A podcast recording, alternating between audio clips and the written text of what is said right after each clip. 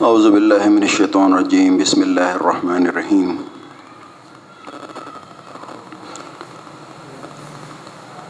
فاتقوا اللہ مستطعتم واسمعوا وعطیعوا وانفقوا خیرا خیرا لانفسکم ومن یوق شح نفسه فاولئک هم المفلحون۔ صدق اللہ العظیم۔ لہذا جہاں تک تمہارے بس میں ہو اللہ کا تقوی اختیار کرو اور سنو اور اطاعت کرو اور اپنے مال خرچ کرو، یہ تمہارے لیے بہتر ہے۔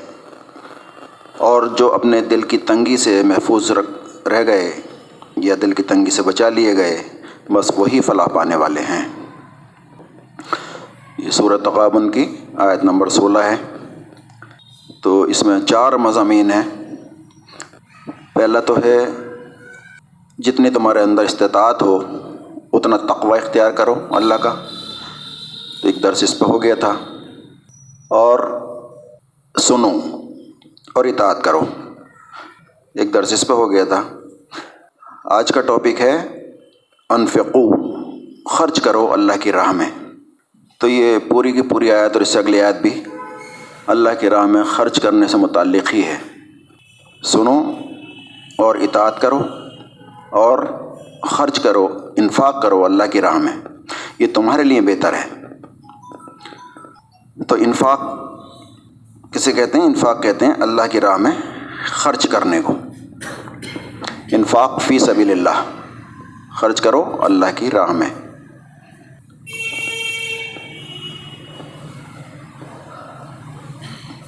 تو اللہ تعالیٰ اس میں ہمیں حکم دے رہا ہے۔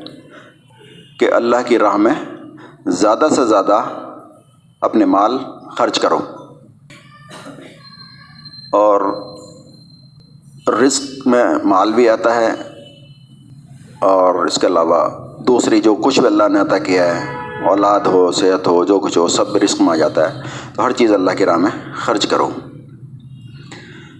تو خرچ کرنے کے اللہ تعالیٰ نے کام دیے ہیں ہمارے لیے قرآن کریم میں۔ سب سے پہلے اللہ تعالیٰ قرآن کھولتے ہی جو فرماتا ہے الفلام ذالک الکتاب اللہ ربفی المتقین یہ بے شک یہ اللہ کی کتاب ہے، اس میں کوئی شک نہیں، اور کتاب ہدایت ہے یہ متقین کے لیے، تقوی والوں کے لیے۔ اس کے بعد پھر تقوی والے کون ہوتے ہیں؟ تقوی والوں کی اللہ تعالیٰ صفات بتاتا ہے۔ کون کون تقوی والے ہوتے ہیں؟ متقی کسے کہتے ہیں؟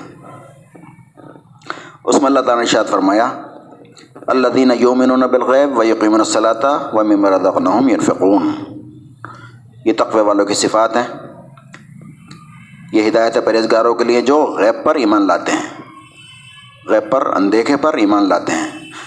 دیکھنے کے بعد تو ہر آدمی ایمان لے آئے گا۔ جنت اور دوزخ جب اس کے سامنے آ جائے گی، تو پھر تو ہر آدمی ایمان لے آئے گا۔ مومن کیا کرتا ہے؟ غیب پہ بن دیکھے پہ ایمان لاتا ہے، جو اللہ کے رسول صلی اللہ علیہ وسلم نے ہمیں بتا دیا، اس پہ ایمان لاتا ہے۔ اور نماز قائم کرتے ہیں۔ دوسری صفت کیا ہے؟ نماز قائم کرتے ہیں اور پھر فرمایا جو رزق ہم نے ان کو دیا ہے اس میں سے خرچ کرتے ہیں۔ تو یہ اللہ تعالیٰ نے بتایا صفت مومنین کی اور متقین کی کہ جو اللہ کی راہ میں خرچ کرتے ہیں۔ تو کتاب ہدایت کس کے لیے ہیں یہ؟ یہ کتاب ہدایت تو سب کے لیے ہیں۔ خود الناس ہے، تمام انسانوں کے لیے ہدایت ہے۔ لیکن یہاں پر فرمایا متقین کے لیے، تقوی والوں کی ہدایت ہے۔ جن کی صفات یہ ہیں۔ تو ایک کافر کے لیے ہدایت کیا ہوتی ہے کہ کفر کو چھوڑ کر وہ ایمان میں داخل ہو گیا، ایمان قبول کر لیا اس نے، اس کے لیے وہ ہدایت ہے۔ لیکن جو لوگ مسلمان ہیں، کلمہ گو ہیں، ان کے لیے ہدایت کیا ہے؟ ان کے لیے کتاب ہدایت یہ اس وقت بنتی ہے جب ان کے اندر یہ صفات ہوں۔ غیب پر ایمان رکھتے ہوں، نماز قائم کرتے ہوں، اور کتابوں پر ایمان رکھتے ہوں، اللہ کی طرف سے جائی ہیں اور جو اللہ نے رزق دیا ہے، اس میں سے خرچ کرتے ہوں۔ تو جو خرچ کرنے والے ہیں، وہ کون ہیں؟ وہ ہیں متقین۔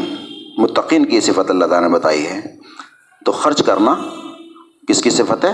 تقوی والوں کی۔ اور یہ کتاب ہدایت کس کے لیے بنتی ہے؟ تقوی والوں کے لیے، پرہیزگاروں کے لیے۔ اس کا مطلب یہ ہوا کہ جن لوگوں کے اندر یہ صفات نہیں ہیں، جو صفات اللہ تعالیٰ مومنین کی بتا رہا ہے، تقوی والوں کی جو صفات بتا رہا ہے وہ صفات اگر ان کے لیے کسی کے اندر نہیں ہے تو پھر یہ کتاب ان کے لیے ہدایت اور رہنمائی نہیں بنتی۔ چاہے وہ کتنی بھی ڈگریاں لے لیں، عالم ہو جائیں، علامہ ہو جائیں، کچھ بھی ہو جائیں۔ ان کے لیے پھر یہ کتاب ہدایت نہیں بنتی۔ تو ہدایت حاصل کرنے کے لیے یہ صفات ضروری ہیں۔ انسان متقی ہو اور اس کے اندر یہ صفات ہوں۔ تو اس میں ایک صفت یہ بھی آئی ہے کہ وہ جو رزق ہم نے اس میں دیا ہے، اس میں سے خرچ کرتے ہیں۔ اور یہاں پر اللہ تعالیٰ نے فرمایا، جو رزق ہم نے دیا ہے، اس میں سے خرچ کرتے ہیں۔ اس کا مطلب یہ ہے کہ رزق دینا اللہ تعالیٰ کا کام ہے۔ کوئی انسان اگر یہ سمجھتا ہے کہ میرے صلاحیتوں سے کمایا ہے میں نے، تو وہ غلط فہمی میں ہے۔ قارون کے بارے میں پچھلے دو ہفتے پہلے درس ہوا تھا۔ تفصیل سے یہ بات آ گئی تھی۔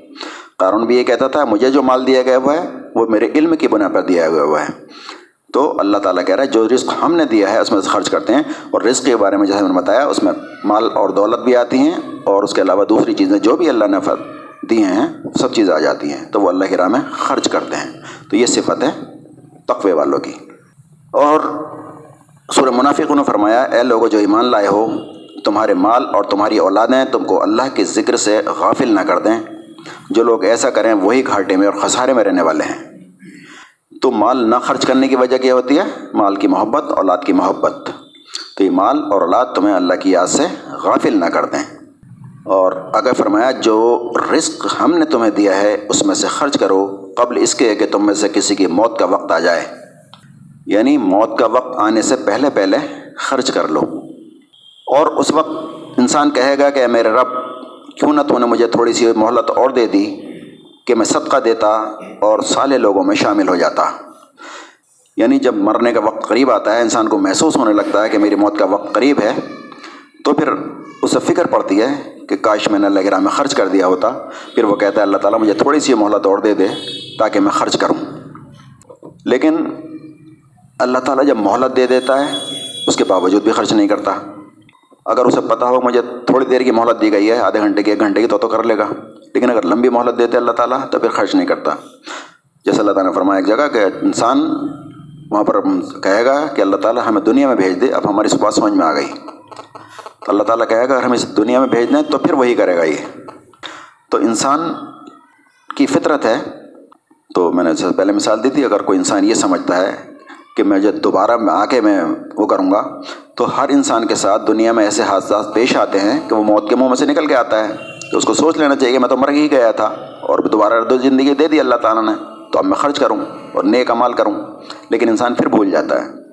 تو اللہ تعالیٰ کہہ رہے اس وقت سے پہلے پہلے خرچ کرو، جب موت کا وقت آ جائے گا۔ اس وقت پھر مہلت نہیں ہوتی۔ تو اب انسان کو یہ تو پتہ نہیں کہ کب موت آنے والی ہے۔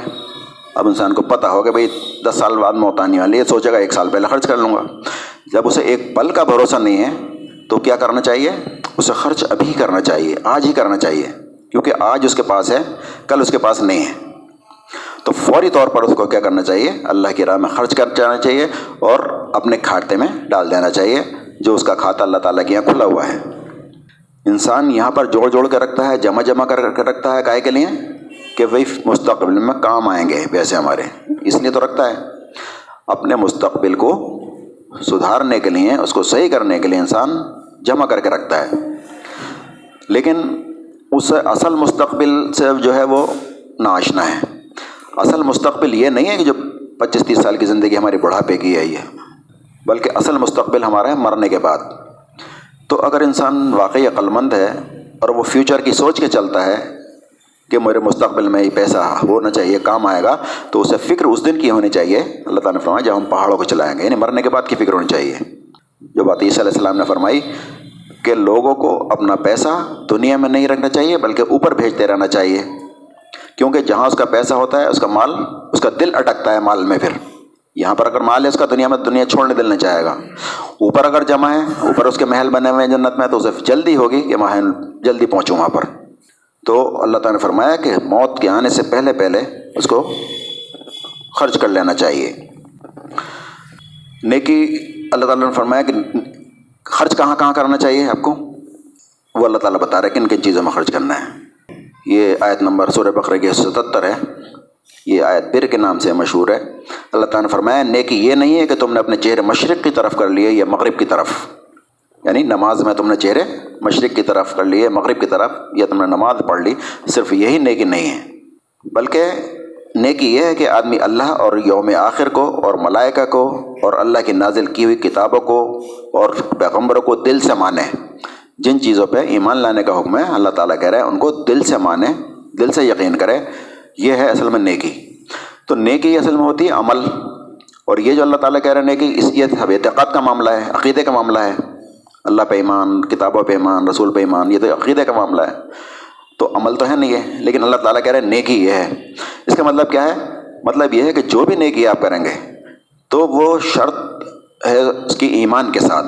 جو بھی آپ نیک عمل سمجھ کے کرتے ہیں، تو وہ ایمان کے ساتھ ہے۔ اگر ایمان نہیں ہے، عقیدہ درست نہیں ہے، تو جو بھی آپ نیکی کر رہے ہیں، اس کی پھر کوئی حیثیت نہیں رہتی، بلکہ ایمان کے ساتھ ہے۔ تو ایمان بنیاد ہے نیکی کی۔ تو نیکی یہ نہیں ہے کہ تم نے چہرے مشرق کی طرف کر لیے یا مغرب کی طرف کر لیے، بلکہ نیکی یہ ہے کہ آدمی ان چیزوں پر ایمان لائے۔ پانچ چیزیں جو بتائی گئیں۔ اور آگے فرمایا کہ پھر اپنا دل پسند مال خرچ کرے۔ اپنا دل پسند مال خرچ کرے یعنی جو اس کو محبوب ہے۔ کس کس پہ خرچ کرے؟ وہ اللہ تعالیٰ آگے بڑھاتا رہے۔ دل پسند مال خرچ کرے رشتہ داروں پر۔ یعنی جو رشتہ دار ہیں قریبی، سب سے پہلے وہاں سے شروع ہوتا ہے، قریب سے اپنے، پھر آگے بڑھتا جاتا ہے۔ اپنے رشتہ داروں پر، یتیموں پر، جو اپنے یتیم ہیں، جو اپنے گھر میں ہوں، سب سے پہلے ان کا حق ہے، پھر پڑوس کا، پھر جس طرح سے دور جتنے ہوں، یتیموں کا حق ہے۔ تو سب سے پہلے رشتہ دار، اس کے بعد یتیموں پر، اس کے بعد مسکینوں، اس کے بعد مسافروں پر، اور مدد کے لیے ہاتھ پھیلانے والوں پر، اللہ تعالیٰ فرماتا ہے، ان پہ اپنا مال خرچ کرے یہ ہیں خرچ کرنے کے ذرائع۔ جس میں انسان کو خرچ کرنا ہے۔ ہاتھ پھیلانے والوں پر اور غلاموں کی رہائی پر خرچ کرے۔ غلاموں کی رہائی پر جو غلام ہوتے تھے، وہ خرید کے آزاد کر دیا کرتے تھے۔ آج وہ غلاموں والا سسٹم تو ہے نہیں۔ تو آج اس مد میں خرچ کیا جا سکتا ہے ان لوگوں کے لیے جو جیلوں میں بند ہیں، بے قصور مسلمان، بنا وجہ جیلوں میں ڈال دیے گئے ہیں۔ ان کی رہائی کے لیے اس مد میں خرچ کیا جا سکتا ہے آج کے دور میں۔ تو غلاموں پر خرچ کرے اور نماز قائم کرے اور زکوٰۃ دے۔ یہاں کا زکوٰۃ کا الگ سے ذکر کیا ہے اللہ تعالیٰ نے اور یہ خرچ الگ سے بتائے ہیں، ان پہ خرچ کرے۔ زکوٰۃ میں بھی یہ مد آتی ہیں، لیکن اللہ تعالیٰ نے ان کا ذکر الگ سے کیا ہے۔ نماز قائم کرے اور زکوٰۃ دے اور نیک لوگ وہ ہیں کہ جب عہد کریں تو اس کو وفا کریں۔ نیکی کیا ہے؟ جب عہد کر لے انسان، وعدہ کرے تو اس کو وفا کرے، وعدہ خلافی نہ کرے، کیونکہ یہ منافقین کی صفت ہوتی ہے۔ اور تنگ دستی اور مصیبت کے وقت میں اور حق اور باطل کی جنگ میں صبر کرے۔ یہ ہے نیکی اصل میں۔ یہ ہیں راست باز لوگ اور یہی متقی لوگ ہیں۔ تو یہ سارے کے سارے یہ صفات بتا رہا ہے اللہ تعالیٰ، یہ تقوی والوں کی صفات ہیں، جو اللہ کی راہ میں اپنا دل پسند مال خرچ کرتے ہیں ان لوگوں کے لیے۔ اور کہاں پر خرچ کرنا ہے؟ حدیث کی روح سے۔ وسلم نے فرمایا کہ انہوں نے نبی کریم صلی اللہ علیہ وسلم نے فرمایا کہ جب آدمی ثواب کی نیت سے اپنے اہل و عیال پر خرچ کرے تو وہ بھی اس کے لیے صدقہ ہے۔ یعنی ثواب کی نیت سے خرچ کر سکتا ہے، اس لیے کر سکتا ہے کہ اللہ کا حکم ہے کہ آپ اپنے اہل عیال کی کفالت کریں، ان کو کھلائیں پلائیں، یہ آپ کی ذمہ داری ہوتی ہے۔ تو اس نیت سے اگر انسان خرچ کرتا ہے ثواب کی نیت سے، تو یہ بھی صدقہ ہے۔ فرمایا، وہ لقمہ جو انسان اپنی بیوی کے منہ میں ڈالتا ہے، وہ بھی صدقہ ہے۔ تو جو بھی خرچ اس لیے کرتا ہے جہاں پر اللہ کا حکم ہے، وہ صدقہ ہے۔ تو اپنی بیوی بچوں کو کھلانا، یہ بھی صدقے میں آتا ہے اور اللہ کی راہ میں خرچ میں آتا ہے۔ اگر اس نیت سے کرتا ہے۔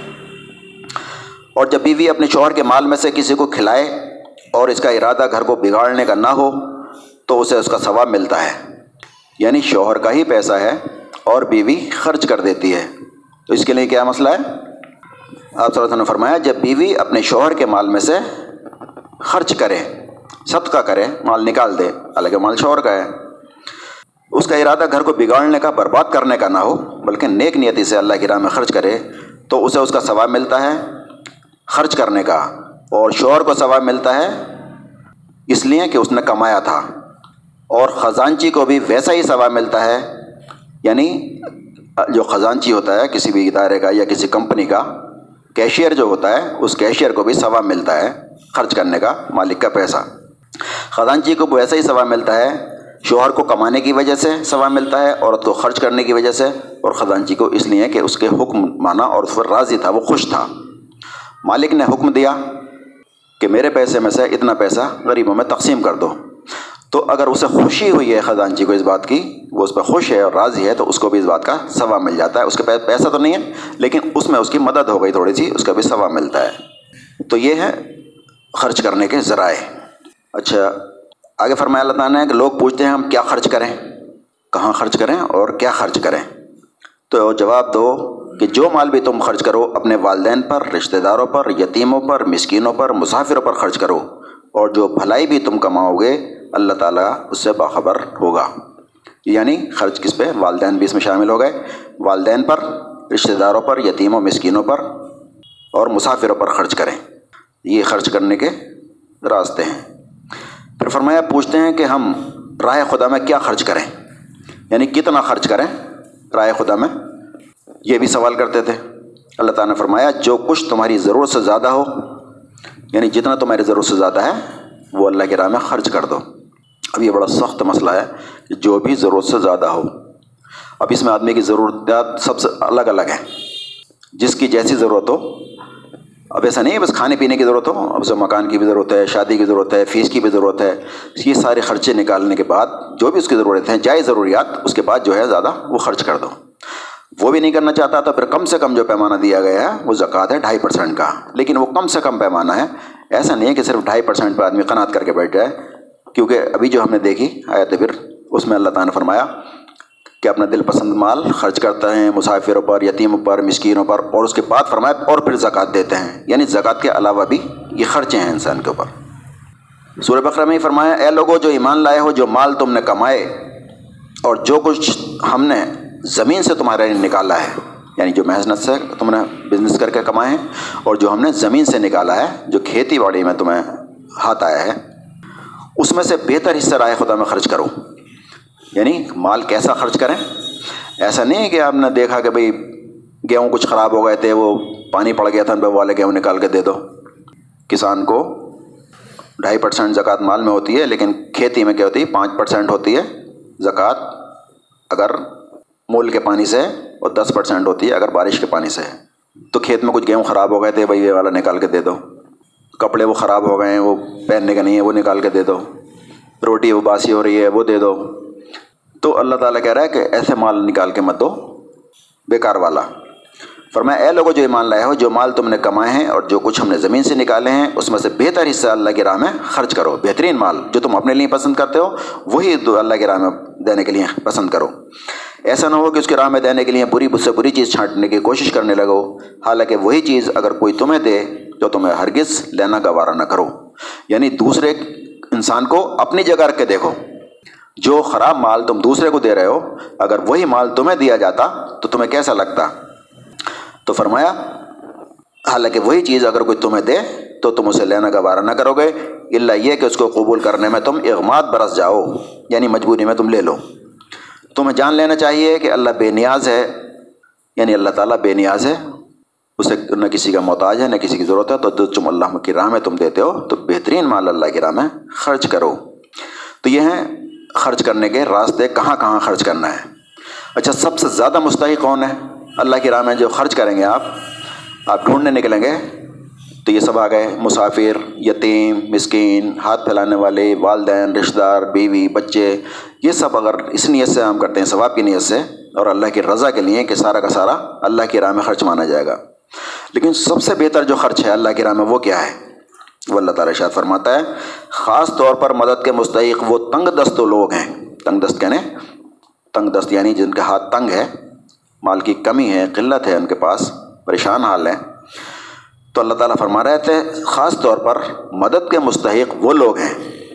یعنی ان کا حق سب سے پہلے ہے، جو اللہ کے کام میں ایسے گر گئے ہیں کہ اپنی ذاتی قصب معاش کے لیے زمین میں کوئی دوڑ دھوپ نہیں کر سکتے۔ یعنی جو اللہ کے کام میں انہوں نے اپنے آپ کو وقف کر دیا ہے۔ چوبیس گھنٹے اللہ کے راہ میں لگا رکھے ہیں۔ سب سے زیادہ مستحق اللہ کی راہ میں خرچ کرنے کے وہ لوگ ہیں۔ جیسے اصحاب صفہ تھے، پوری زندگی انہوں نے وقف کر دی تھی، بس وہ دین سیکھتے سکھاتے رہتے تھے۔ تو آج بھی اگر کسی شخص نے اپنی پوری زندگی وقف کر دی ہے دین کے لیے، تو جب دین کے لیے وقف کر دی تو ظاہر ہے وہ مانگنے تو جائے گا نہیں۔ وہ تو غیرت مند آدمی ہوگا۔ تو اس کو تلاش کرنا پڑے گا۔ آج کل ہوتا کیا ہے؟ میں یہ تو کماتے نہیں ہیں، اچھے خاصے ہیں اٹے کٹے ہیں، ان کو کمانا چاہیے۔ لیکن اللہ تعالیٰ کہہ رہا ہے کہ سب سے زیادہ مستحق وہ لوگ ہیں جنہوں نے دین کے لیے اپنی زندگی کو وقف کر دیا ہے اور انہیں کمانے کے لیے وقت نہیں ملتا۔ تو آج بھی اگر ایسے لوگ ہیں، اگر کوئی بہانہ کر رہا ہے، مانگ رہا ہے، وہ تو الگ بات ہے، لیکن تحقیق کر کے دیکھیں، اگر واقعی کوئی ایسا آدمی ہے جس نے دین کے لیے وقف کر دیا اپنے آپ کو، ساری سرگرمیاں اس کی دین کے لیے ہیں، کما نہیں پاتا وہ، تو اس کو فرد بنتا ہے معاشرے کا کہ ان کی کفالت کرے تو اپنی ذاتی قصب کے معاملے میں دوڑ دھوپ نہیں کر سکتے۔ ان کی خودداری دیکھ کر ناواقف آدمی یہ گمان کرتا ہے یعنی خوددار ہوتے ہیں، وہ دیندار آدمی ہوتے ہیں بیک تو مانگتے نہیں ہیں۔ تو ایک عام آدمی گمان کرتا ہے کہ یہ لوگ خوشحال ہیں۔ بظاہر وہ خوشحال نظر آئیں گے۔ ایسا لگے گا یہ تنگ حال نہیں ہے، پریشان نہیں ہے۔ ان کے چہروں سے تمہیں پہچاننا ہوگا۔ ان کے چہروں سے بھوک کا احساس، پریشانی کا احساس میں ہوگا وہ ظاہر نہیں کرتے، خوددار لوگ ہوتے ہیں۔ تو فرمایا کہ ان، تم ایک عام آدمی گمان کرے گا، یہ خوشحال لوگ ہیں۔ تم ان کے چہروں سے ان کی اندرونی حالت پہچان سکتے ہو، مگر وہ ایسے لوگ نہیں ہیں کہ لوگوں کے پیچھے پڑھ کر کچھ مانگے۔ اور ان کی آنات میں جو کچھ بال تم خرچ کرو گے، تو اللہ تعالیٰ سے وہ چھپا نہیں رہے گا۔ اچھا اب سوال یہ ہے کہ خرچ ہم کیوں کریں؟ خرچہ اللہ کی راہ میں کیوں کریں ہم؟ اللہ تعالیٰ کے حکم دے رہے خرچ کرو خرچ کرو خرچ کرو، انفاق کرو۔ تو کیوں کریں بھائی؟ تو اللہ تعالیٰ شاد فرماتا ہے کہ ان بدویوں میں کچھ لوگ ایسے بھی ہیں جو اللہ اور روز آخر پر ایمان رکھتے ہیں اور جو کچھ خرچ کرتے ہیں، اسے اللہ کے یہاں تقرب اور رسول صلی اللہ علیہ وسلم کی طرف رحمت کی دعائیں لینے کا ذریعہ بناتے ہیں۔ جو خرچ کرتے ہیں، وہ اس کا ذریعہ بناتے ہیں اللہ سے تقرب کا اور دعائیں لینے کا۔ یعنی مال خرچ کرنا ذریعہ ہے اللہ کے تقرب کا۔ مال خرچ کرنے سے اللہ کی قربت حاصل ہوتی ہے۔ یہ فائدہ ہے اس سے۔ ہاں وہ ضرور ان کے لیے تقرب کا ذریعہ ہے۔ اور اللہ تعالیٰ کہہ رہا ہے، وہ جو لوگ کرتے ہیں، کس لیے کرتے ہیں؟ خرچ، تاکہ اللہ کا تقرب حاصل ہو ان سے۔ اور وہ دعائیں کے لیے کرتے ہیں۔ تو اللہ تعالیٰ کہہ رہے ہیں ہاں وہ ضرور ان کے لیے تقرب کا ذریعہ ہے۔ کیا ہے تقرب کا ذریعہ؟ اللہ کی راہ میں خرچ کرنا۔ تو سب سے پہلا فائدہ کیا ہوا؟ کہ اللہ کی راہ میں مال خرچ کرنے سے اللہ کا تقرب حاصل ہوتا ہے۔ اور اگر کچھ بھی نہیں ہوتا، تو کم سے کم اللہ کا حکم ہے جو ہمیں ماننا ہوتا ہے۔ اللہ کا حکم ہمیں ماننا ہوتا ہے، کیونکہ اللہ تعالیٰ نے ہمیں حکم دیا ہے۔ تو جب ہم نے کلمہ پڑھ لیا، تو ہم مکلف ہو گئے اس بات کے کہ ہم اللہ کی بنا چونچرا اطاعت کریں، اللہ کا کہنا مانیں جب تک ہم نے کلمہ پڑھ نہیں پڑھا، ہم آزاد تھے۔ تو اللہ کا کلمہ پڑھنے کے بعد ایمان لانے کے بعد ہم بندھ جاتے ہیں بندھے ہوئے گھوڑے کی طرح ہو جاتے ہیں کہ جو بھی اللہ کا حکم ہوگا وہ ہم بنا چونچرا مانیں گے۔ لیکن اس کے باوجود بھی اللہ تعالیٰ فائدے بتا رہا ہے کہ آپ خرچ کرنے میں آپ کو فائدے کیا کیا ہیں۔ تو اس سے فائدہ کیا ہے؟ اللہ کے تقرب حاصل ہوتا ہے، پہلا ذریعہ۔ اور کیا ہے؟ یہ بہترین تجارت ہے جو ہم اللہ کی راہ میں خرچ کرتے ہیں۔ یہ بہترین تجارت کرتے ہیں۔ اللہ تعالیٰ نے فرمایا سورہ صف میں، اے لوگوں جو ایمان لائے ہو، میں تمہیں بتاؤں وہ تجارت جو تمہیں عذاب علیم سے بچا لے۔ یعنی بہت سخت والا عذاب علیم جو ہے، وہ بچا لے۔ تو اللہ تعالیٰ کہہ رہے تو میں بتاؤں وہ تجارت۔ تجارت کا لفظ کیوں بول اللہ تعالیٰ نے؟ انسان کا ذہنی جو ہے، تاجرانہ ہے، تجارت کو پسند کرتا ہے۔ یعنی تھوڑا مال لگاؤ اور زیادہ فائدہ ہو۔ یہ چاہتا ہے انسان۔ تو انویسٹمنٹ کرو تھوڑا تھا اس سے زیادہ سے زیادہ فائدہ ہو۔ تجارت کرنا چاہتا ہے۔ اس لیے اللہ تعالیٰ نے فرمایا کہ میں بتاؤں وہ تجارت جو تمہیں عذاب علیم سے بچا لے۔ ایک تجارت تو وہ ہے، ہم نے ایک لاکھ روپے لگائے، دو لاکھ ہو گئے، دس لاکھ ہو گئے، یہ دو کروڑ ہو گئے، کروڑوں ہو گئے۔ ایک تو یہ چھوٹی سی تجارت ہی ہے۔ ایک وہ تجارت جو تمہیں عذاب علیم سے بچا لے، سخت عذاب سے جہنم کے عذاب سے بچا لے، وہ تجارت کیا ہے؟ وہ اللہ تعالیٰ فرماتا ہے کہ ایمان لاؤ اللہ پر اور اس کے رسول پر اور جہاد کرو اللہ کی راہ میں، اپنے مالوں سے اور اپنی جانوں سے، یہ تمہارے لیے بہتر ہے اگر تم جانو۔ تو اللہ تعالیٰ تجارت بتا رہا ہے، تمہارے لیے بہترین تجارت کیا ہے؟ کہ اپنے جان اور اپنے مال اللہ کی راہ میں کھپا دو۔ یہ ہے وہ بہترین تجارت۔ اگر تم جانو مطلب یہ ہے، اگر تم ہوش والے ہو، عقل والے ہو، تو اللہ کی راہ میں یہ مال اور جان کھپا دو۔ اور کیا فائدہ اس سے؟ نیک ہونے کے لیے یہ کام ضروری ہے، اللہ کی راہ میں خرچ کیا جائے، ورنہ تم نیکی تک نہیں پہنچ سکتے، نیک نہیں ہو سکتے۔ اللہ تعالیٰ فرما رہا ہے کہ تم نیکی کو نہیں پہنچ سکتے جب تک کہ اپنی وہ چیزیں اللہ کی راہ میں خرچ نہیں کر دو جو تمہیں محبوب ہیں، جو تمہیں پسند ہیں۔ کوئی بھی چیز، سب سے محبوب کیا ہے تمہیں؟ وہی مال، اولاد، یہی سب چیزیں پسند ہیں۔ تو اللہ تعالیٰ کہہ رہے ہیں تم نیکی کو نہیں پہنچ سکتے جب تک کہ اپنی محبوب ترین چیز، اچھی چیز اللہ کی راہ میں قربان نہ کر دو۔ تو جب یہ آیت آئی تو صحابہ کرام نے اپنے اپنے باغ، جو بہترین باغ تھے، کسی کے پاس بہترین گھوڑا تھا، کسی کے پاس بہترین اونٹ تھا، سب اللہ کی راہ میں قربان کر دیے۔ کہ رسول اللہ، میرے تو یہ محبوب ہے، باغ پورا۔ کسی نے کہا، میرے مجھے یہ اونٹ والا، یہ اونٹ یا سرخ، یہ بہت محبوب ہے۔ اللہ کے رام قربان کر دیا صحابہ کرام نے۔ یہ جب آیت آئی تو تو تم نیکی کو نہیں پہنچ سکتے۔ نیک نہیں ہو سکتے۔ جب تک اللہ کی راہ میں محبوب ترین چیز قربان نہ کر دو۔ پیچھے نے کیا دیکھا، نیکی یہ نہیں ہے کہ تم نے اپنے چہرے مشرق کی طرف کر لیے یا مغرب کی طرف، بلکہ دل پسند مال کرو۔ اللہ کی راہ میں یتیم بوروں مسکینوں پر، رشتہ داروں پر نیکی ہے۔ تو نیکی کو پہنچنے کے لیے، نیک بننے کے لیے ضروری ہے کہ اللہ کی راہ میں دل پسند مال خرچ کیا جائے۔ ورنہ تم نمازی ہو سکتے ہو، تم حاجی ہو سکتے ہو، تم عالم ہو سکتے ہو، علامہ بھی ہو سکتے ہو، لیکن نیک نہیں ہو سکتے۔ کیوں؟ نیکی کا جو تصور اللہ تعالیٰ قرآن میں دے رہا ہے، وہ یہ ہے کہ اللہ کی راہ میں اپنا دل پسند مال خرچ کرو اور بہترین مال خرچ کرو جو تمہیں محبوب ہے۔ اور فرمایا سورہ حدید میں، ایمان لاؤ اللہ اور اس کے رسول پر اور خرچ کرو ان چیزوں میں سے جن پر تمہیں اللہ نے خلیفہ بنایا ہے۔ یعنی جو تمہارے تصرف میں جو چیزیں دے رکھی ہیں، اس میں سے خرچ کرو۔ خواہ لوگ تم سے تم میں سے جو ایمان لائیں، وہ مال خرچ کریں گے۔ ان کے لیے بڑا اجر ہے۔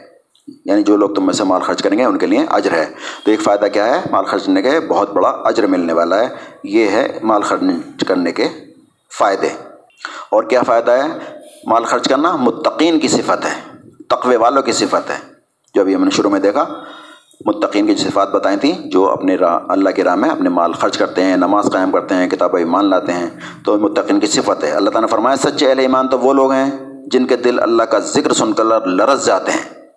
سچے مومن کی پہچان بتا رہے اللہ تعالیٰ۔ سچے مومن کون لوگ ہیں؟ جو اللہ کا ذکر سن کر، اللہ کی آیات سن کر، ان کے دل لرز جاتے ہیں، کانپ جاتے ہیں۔ اور جب اللہ کی آیات ان کے سامنے پڑھی جاتی ہیں تو ان کا ایمان اور بڑھ جاتا ہے۔ یہ تو سننے کے بعد ان کا ایمان اور بڑھ جاتا ہے، ایمان میں اضافہ ہو جاتا ہے۔ اور وہ اپنے رب پر اعتماد رکھتے ہیں، توکل رکھتے ہیں، بھروسہ رکھتے ہیں۔ اور جو نماز قائم کرتے ہیں اور جو کچھ ہم نے ان کو دیا ہے، اس میں سے اللہ کی راہ میں خرچ کرتے ہیں۔ صفت یہ ہے تقوی والوں کی۔ اچھا خرچ کرنے کا طریقہ کیا ہو؟ یہ تو وہ ہوا، کہاں خرچ کریں؟ کن لوگوں پہ خرچ کریں؟ اور کیوں خرچ کریں؟ یہ خرچ کرنے کا طریقہ کیا ہو؟ کیسے خرچ کریں اللہ کی راہ میں۔ تو اللہ تعالیٰ نے فرمایا، سورہ بنی اسرائیل میں رشتہ دار اور رشتہ دار کو اس کا حق دو اور مسکین کو اس کا حق دو۔ رشتہ داروں کو ان کا حق اور مسکین کو اس کا حق۔ اس کا مطلب کیا ہے؟ جو بھی ہم دیتے ہیں رشتہ دار کو دیں یا مسکین کو دیں یا جتنے بھی لسٹ اللہ تعالیٰ نے بتائی ہے، کسی کو بھی ہم دیتے ہیں تو وہ اس کا حق ہوتا ہے۔ اللہ تعالیٰ کہہ رہے اس رشتہ دار کو اس کا حق اور مسکین کو اس کا حق۔ یعنی یہ تم کوئی احسان نہیں کر رہے ہو جو اس کو دے رہے ہو، بلکہ تمہاری کمائی میں اس کا حق ہے یہ۔ کیوں؟ وہ بھی اللہ کا بندہ، تم بھی اللہ کے بندے۔ اس کو نہیں دیا، آزمائش کے لیے تم دیا تو آزمائش کے لیے۔ اسی لیے دیا کہ تم اس کا حق ادا کرتے ہو کہ نہیں کرتے ہو۔ یہی دیکھنا اللہ تعالیٰ چاہتا ہے۔ تو مسکین کو اس کا حق دو رشتے دار کو اس کا حق دو۔ تو جو بھی جس کا حق ہے، وہ اگر آپ اسے دیتے ہیں تو اس کا حق ادا کرتے ہیں۔ وہ اس کا حق تھا تمہارے اوپر، وہ اسی کا مال تھا، وہ تمہارا مال نہیں تھا۔ اس کا حق دو اور پھر فرمایا، فضول خرچی نہ کرو۔ یعنی خرچ کرنے میں فضول خرچی نہ ہو۔ فضول خرچی کسے کہتے ہیں؟ فضول خرچی کہتے ہیں، جب کم میں کام چل رہا ہو وہ فائدہ سو روپے کے کام چل رہا ہے، تو وہ ہزار روپے خرچ کر رہے ہیں۔ تو فضول خرچی نہ کریں۔ ایک تو ہوتا ہے اسراف۔ اسراف کہتے ہیں، جہاں جائز کام ہے، اس میں آپ سو روپے کی جگہ ہزار روپے آپ نے خرچ کر دیے۔ ایک ہوتا ہے تبذیر۔ تبذیر کہتے ہیں، ناجائز کاموں میں خرچ کرنا، جن کی ضرورت نہیں ہوتی ہے، اسے کہتے ہیں تبذیر۔ تو یہ اللہ تعالیٰ تبذیر کا لفظ ڈل رہا ہے۔ تو فضول خرچ لوگ شیطان کے بھائی ہیں فضول خرچی نہ کرو۔ کیوں؟ فضول خرچ لوگ شیطان کے بھائی ہیں اور شیطان اپنے رب کا بڑا ناشکرہ ہے۔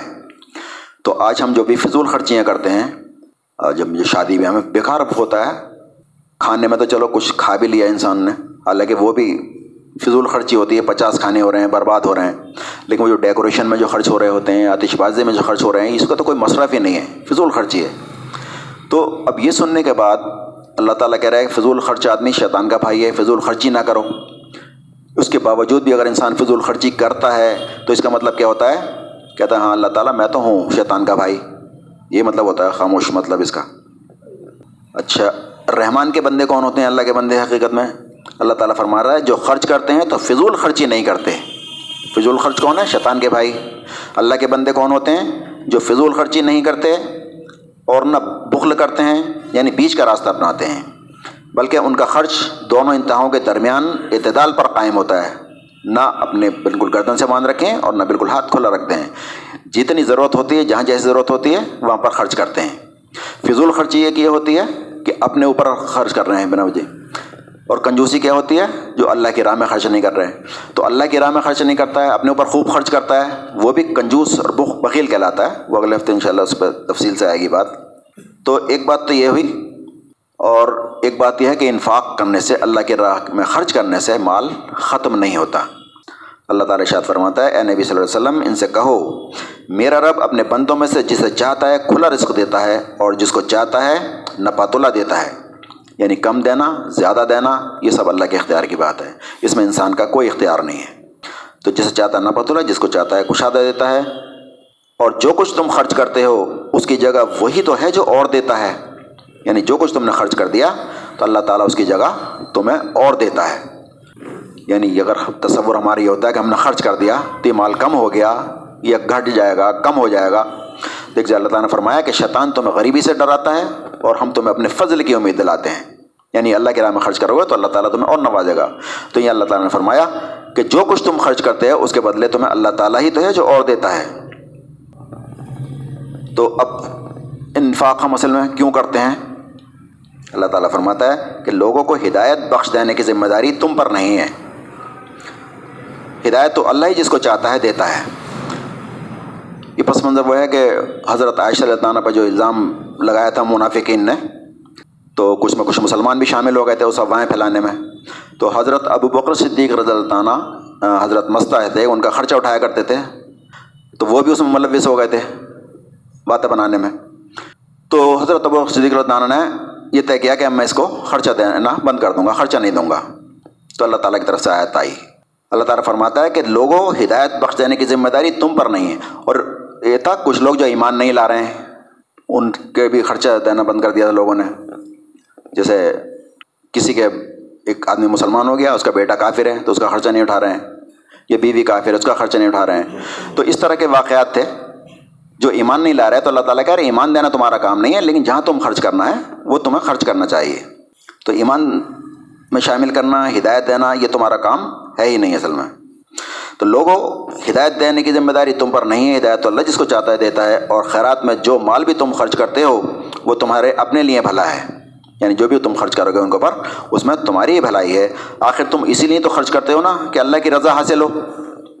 یعنی تمہارے خرچ کرنے کا مقصد کسی کو جو تم دے رہے تھے، تم اسی لیے تو دے رہے تھے کہ اللہ راضی ہو، یا کچھ اور مقصد تھا۔ اگر تمہارا مقصد یہ تھا کہ اللہ راضی ہو، تو اللہ تو اب بھی راضی ہوگا۔ وہ ہدایت نہیں مل رہی ہے ان کو۔ ایک آدمی نماز نہیں پڑھتا بھی نماز نہیں پڑھتا، میں تو اس کے لیے صدقہ نہیں دوں گا، اس کو خرچ نہیں اٹھاؤں گا۔ خرچ نہیں کروں گا اس کے اوپر۔ وہ نماز نہیں پڑھتا، یہ روزہ نہیں رکھتا۔ تو یہ کام تمہارا نہیں ہے۔ جو تمہیں کام دیا گیا ہے، تم غریب کو مدد کرو، مسافر کی مدد کرو، غریب کے رشتے دار کی، یتیموں کی مدد کرو، وہ تمہارا کام ہے۔ تو اللہ تعالیٰ کہہ رہے تم اسی لیے تو دیتے ہو نا کہ اللہ راضی ہو۔ اور جو مال تم خیرات کرو گے، اس کا پورا پورا اجر تمہیں دیا جائے گا اور تمہاری ہر تلفی ہرگز نہیں ہوگی۔ تو ہمیں یہ بھی نہیں سوچنا ہے، بلکہ ہمیں اللہ کی راہ میں خرچ کرنا ہے۔ تو ہم اسی لیے خرچ کرتے ہیں تاکہ اللہ راضی ہو جائے۔ اور مدینہ کے باشندوں میں گرد و نواح کے بدویوں کو یہ ہرگز زیبا نہ تھا۔ اللہ تعالیٰ فرماتا ہے، بدوی یعنی بدوی کہتے ہیں، جو دیہاتی ہوتے ہیں۔ تو ان کے بارے میں اللہ تعالیٰ فرماتا ہے، مدینہ کے باشندوں اور گرد و نواح یعنی آس پاس کے بدویوں کو یہ زیبا نہ تھا کہ اللہ کے رسول صلی اللہ علیہ وسلم کو چھوڑ کر گھر بیٹھے رہتے اور اس کی طرف سے بے پرواہ ہو کر اپنے اپنے نفس کی فکر میں لگ جاتے۔ یعنی اللہ کے رسول کے ساتھ جا نہ جاتے، جنگوں پہ، جہاد پہ، مشن پہ، اور اپنی اپنی فکر میں لگ جاتے۔ تو فرمایا کہ اس لیے کہ کبھی ایسا نہیں ہوگا کہ اللہ کی راہ میں بھوک اور پیاس اور جسمانی مشقت میں کوئی تکلیف وہ جھیلیں۔ یعنی انسان یہ سمجھتا ہے۔ اللہ فرماتا تم اس لیے خرچ کرتے ہو نا کہ میں راضی ہو جاؤں اور تم اجر ملے تو میں نے دیکھ لیا جو تم نے خرچ کیا۔ اب ایک تو یہ میں ریا کاری کا معاملہ آتا ہے کہ تم دوسروں کو دکھانا چاہتے ہو کیوں؟ تم اگر میرے لیے کر رہے تھے، اجر کے لیے کر رہے تھے، ثواب کے لیے کر رہے تھے، تو میں نے تو دیکھ لیا اور اللہ تعالیٰ کے تمہیں اجر مل جائے گا۔ تو ایک تو اس میں یہ مسئلہ آ جاتا ہے۔ دوسرا فرمایا کہ جو بھوک اور جو لوگ بھوک اور پیاس، جسمانی مشقت کی کوئی تکلیف جھیلیں اللہ کے راہ میں، اور منکرین حق یعنی کافروں کے، جو راہ ناگوار ہو یعنی اللہ کی راہ میں چلنے میں جو راہ نا، کافروں کا نوار ہو، اس پر کوئی قدم اٹھائیں۔ اور کسی دشمن سے عداوت کا حق عداوت حق کا یعنی جو دشمن ہے، حق کا دشمن ہے، کوئی انتقام لیں۔ یعنی دشمن حق سے کوئی انتقام لیں۔ اور اس کے بدن اس کے بدلے میں حق میں ایک عمل سالے نہ لکھ لیا جائے۔ یعنی اللہ کی راہ میں کوئی قدم اٹھائیں یا کوئی مال خرچ کر لیں تو کبھی ایسا نہیں ہوگا کہ تمہارے نامہ یا مال میں نیکی نہ لکھ لی جائے۔ یعنی نیکی کر کے تم یہ سمجھ لو کہ بیکار گئی۔ کسی نے دیکھا ہی نہیں تو بیکار گئی یا کسی کوئی نمازی نہیں ہے تو شاید اسے ہمیں اجر نہ ملے گا، ثواب نہیں ملے گا۔ تو اللہ تعالیٰ کہہ رہے کبھی ایسا نہیں ہوگا کہ اللہ کی راہ میں تم نے کوئی نیکی کی یا کفر کے مقابلے میں تم نے کوئی قدم اٹھایا اور اس میں ایک نیکی نہ لکھ لی جائے، ایسا کبھی نہیں ہوگا۔ اسی طرح سے یہ بھی نہ ہوگا کہ رائے خدا میں تھوڑا یا بہت جو خرچ وہ اٹھائیں، کوئی وادی پار کریں، اللہ کی راہ میں کوئی وادی پار کریں اور اس کے حق میں اسے لکھ نہ لیا جائے تاکہ اللہ ان کے اس اچھے کارنامے کا سلسلہ عطا فرمائے۔ ٹائم ہو گیا چلیے، ایک آیت اور لیتا ہوں اچھا حقیقت میں جو ہے، انفاق۔ اس کا ہم پس منظر اس کا اصل میں ہم اوجھل ہوتا ہے، اس کا مقصد ہم سے اوجھل ہوتا ہے۔ اللہ تعالیٰ نے فرمایا، جو لوگ اپنے مال اللہ کی راہ میں صرف کرتے ہیں، ان کے خرچ کی مثال ایسی ہے جیسے ایک دانہ بویا جائے اور اس سے سات بالیں نکلیں اور ہر بال میں سو دانے ہوں۔ اس طرح اللہ تعالیٰ جس کے عمل کو چاہتا ہے افسونی عطا کرتا ہے۔ یعنی خرچ کی مثال ایسے ہے، اللہ کی راہ میں ایک دانہ آپ نے بویا، سات بالیں نکلیں، پھر اس میں سو سو دانے، اس طرح سات سو گنے ہو گئے۔ تو اللہ کی راہ میں تم ایک روپے دو گے تو سات سو روپئے بن کے تمہاری طرف پلٹ کر آئیں گے۔ یہ اللہ تعالیٰ فرما رہا ہے اس میں۔ اور کیا تم میں سے کوئی شخص یہ پسند کرتا ہے کہ اس کے پاس ایک ہرا بھرا باغ ہو؟ نہروں سے سیراب اور کھجوروں، انگوروں اور ہر قسم کے پھلوں سے لدا ہوا ہو اور وہ عین اس وقت جل جائے، ایک بغول آئے اور اسے جھلس جائے جبکہ وہ خود بوڑھا ہو چکا ہو۔ یعنی خود بوڑھا ہو چکا ہے، اس کا باغ اس حالت میں جل جائے جب کوئی سہارا نہ ہو۔ اس طرح سے اللہ اپنی باتیں تمہارے سامنے کھول کر پیش کر سکتا ہے۔ شاید تم غور و فکر کرو۔ مطلب یہ ہے کہ جیسے ہی باغ برباد ہو گیا، اسی طرح سے تمہارے اعمال برباد ہو جاتے ہیں۔ کیسے؟ اے ایمان والو، اپنے صدقات کو احسان جتا کر اور دکھ دے کر اس شخص کی طرح خاک میں نہ ملا دو، جو اپنا مال، محض لوگوں کو دکھانے کے لیے خرچ کرتا ہے۔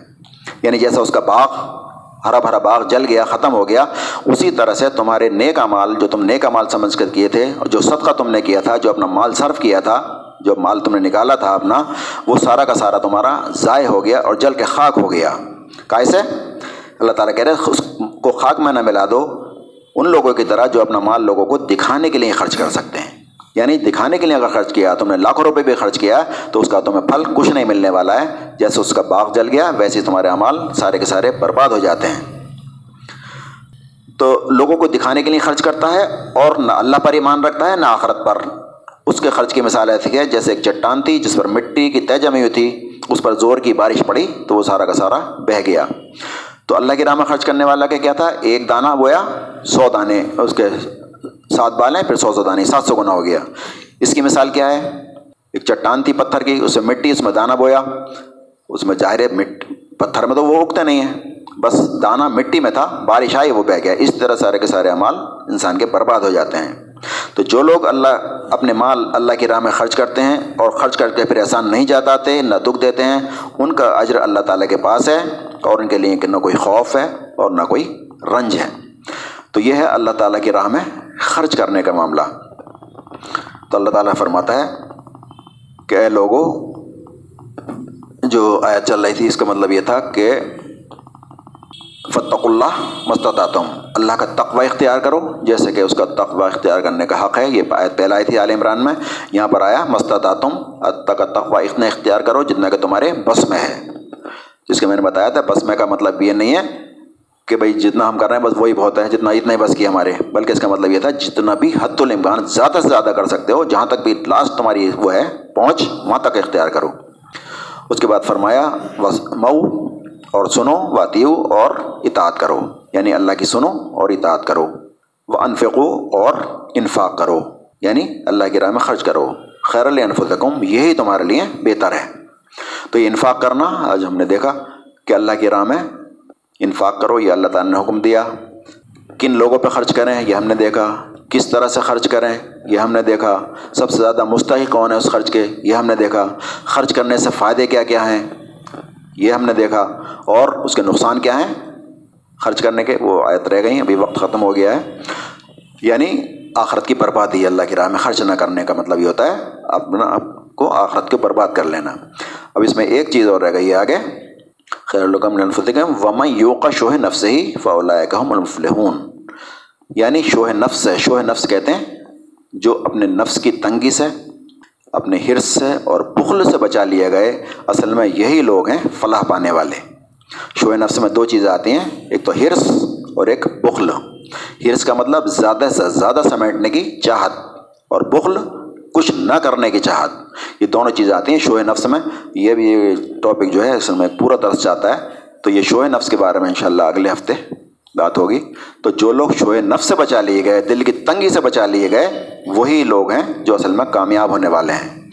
تو شوہ نفس میں بھی ساری چیزیں آ جاتی ہیں جو بات چل رہی ہے۔ اللہ کی راہ میں خرچ کرو زیادہ سے زیادہ۔ تو یہ انشاءاللہ شاء نفس کے بارے میں اگلے ہفتے بات ہوگی۔ تو یہ آیت پوری ہو جائے گی انشاءاللہ۔ کوئی مختصر جی۔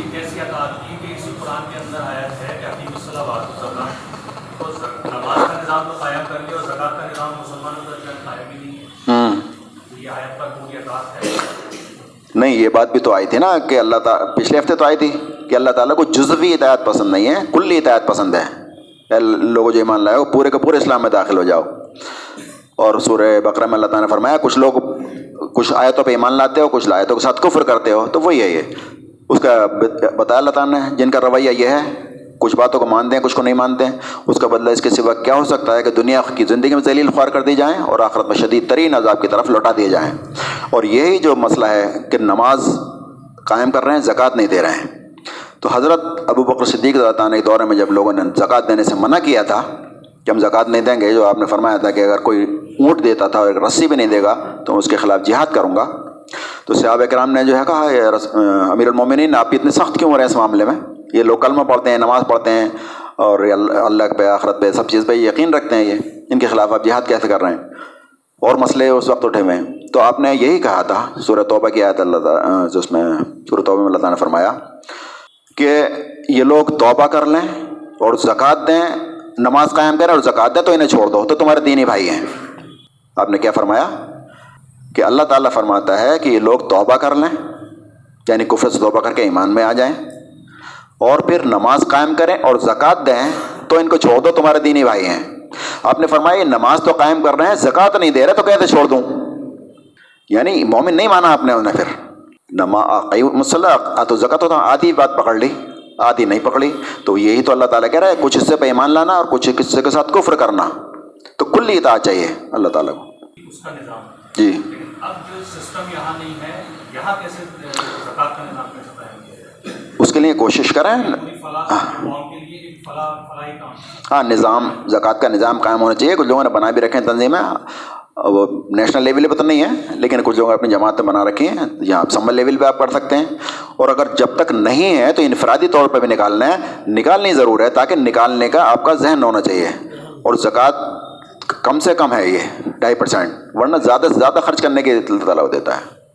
ہاں وہ بہت اچھی بات ہے، اس کا ان شاء اللہ ہے پلان ہمارا، کریں گے، پلان میں ہے یہ ہاں۔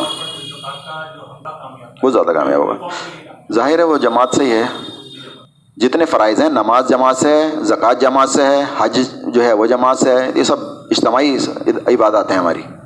روزہ ہے، وہ اجتماعی ہے، سب ایک ساتھ رکھتے ہیں پوری دنیا کے مسلمان۔ تو فرائض جتنے بھی سب اجتماعی عبادات ہیں ہماری۔ تو یہ بھی اجتماعی ہونا چاہیے۔ ہاں جب تک نہیں ہے، جب تک یہ ہے، انفرادی طور سے دیتے رہیں۔ ایسا نہ ہو کہ دینے سے بیٹھ جائیں۔ نکلتا رہنا چاہیے۔ اصل میں زکوٰۃ ایک قانونی حیثیت ہے۔ اللہ تعالیٰ نے جو شروع میں ہی فرمایا ہے، پہلے پیج کھولتے ہی جو ہم دیکھتے ہیں، جو میں نے شروع میں بتائیں مومنین کی صفات، متقین کی صفات، جو لوگ نماز قائم کرتے ہیں، جو رزق ہم نے دیا ہے، اس میں سے خرچ کرتے ہیں۔ تو اگر کسی کے پاس جو صاحب نصاب نہیں ہے، ساڑھے سات تولے سونا نہیں ہے یا باون تالے باون تولے چاندی نہیں ہے اس کے پاس، تو وہ بھی ایسا نہیں کہ چھوٹ کے بیٹھ جائے، میرے پاس تو نہیں ہے۔ میرے پاس تو سات تولے میں تو بچ گیا۔ نہیں۔ اللہ تعالیٰ کہہ رہے جو کچھ بھی ہم نے دیا ہے، اس میں سے خرچ کرو۔ تو مطلوب تو یہ ہے۔ اور اکایت تو رہ گئی۔ اللہ تعالیٰ نے فرمایا، اللہ کی راہ میں خرچ کرو، تم خوشحال ہو یا بدحال؟ ایک روپیہ کر سکتے ہو، ایک کرو، ایک لاکھ کر سکتے ہو تو ایک کرو۔ ہاں کوشش کریں اس کے لیے، ارادہ تو ہے۔ اب آپ ایک میٹنگ بلائیں، اس کے لیے اصل میں ایک تو ہونا چاہیے کہ آپ ایک وہ بنائیں، ایک باڈی بنائیں اس کی درس حلقے کی، جو ذمہ دار لوگ ہیں۔ ایک سب تو سبھی سامعین کی حیثیت سے ہیں، کچھ لوگوں ورکر کی حیثیت سے۔ تو اس کے لیے اگلے ہفتے انشاءاللہ، اگلے ہفتے میں بات ہوگی اب ٹائم ہو گیا ہے نماز کا۔ اللهم صل اللہ محمد وعلى ال محمد کا صليت على ابراهيم وعلى ال ابراهيم انك حميد مجيد اللهم بارك على محمد وعلى ال محمد کا باركت على ابراهيم وعلى ال ابراهيم انك حميد مجيد ربنا آتنا في الدنيا حسنة وفي الآخرة حسنة وقنا عذاب النار آمين يا رب العالمين بس پونے سات بجے ٹھیک شروع ہو جاتا ہے، پانچ سات تک۔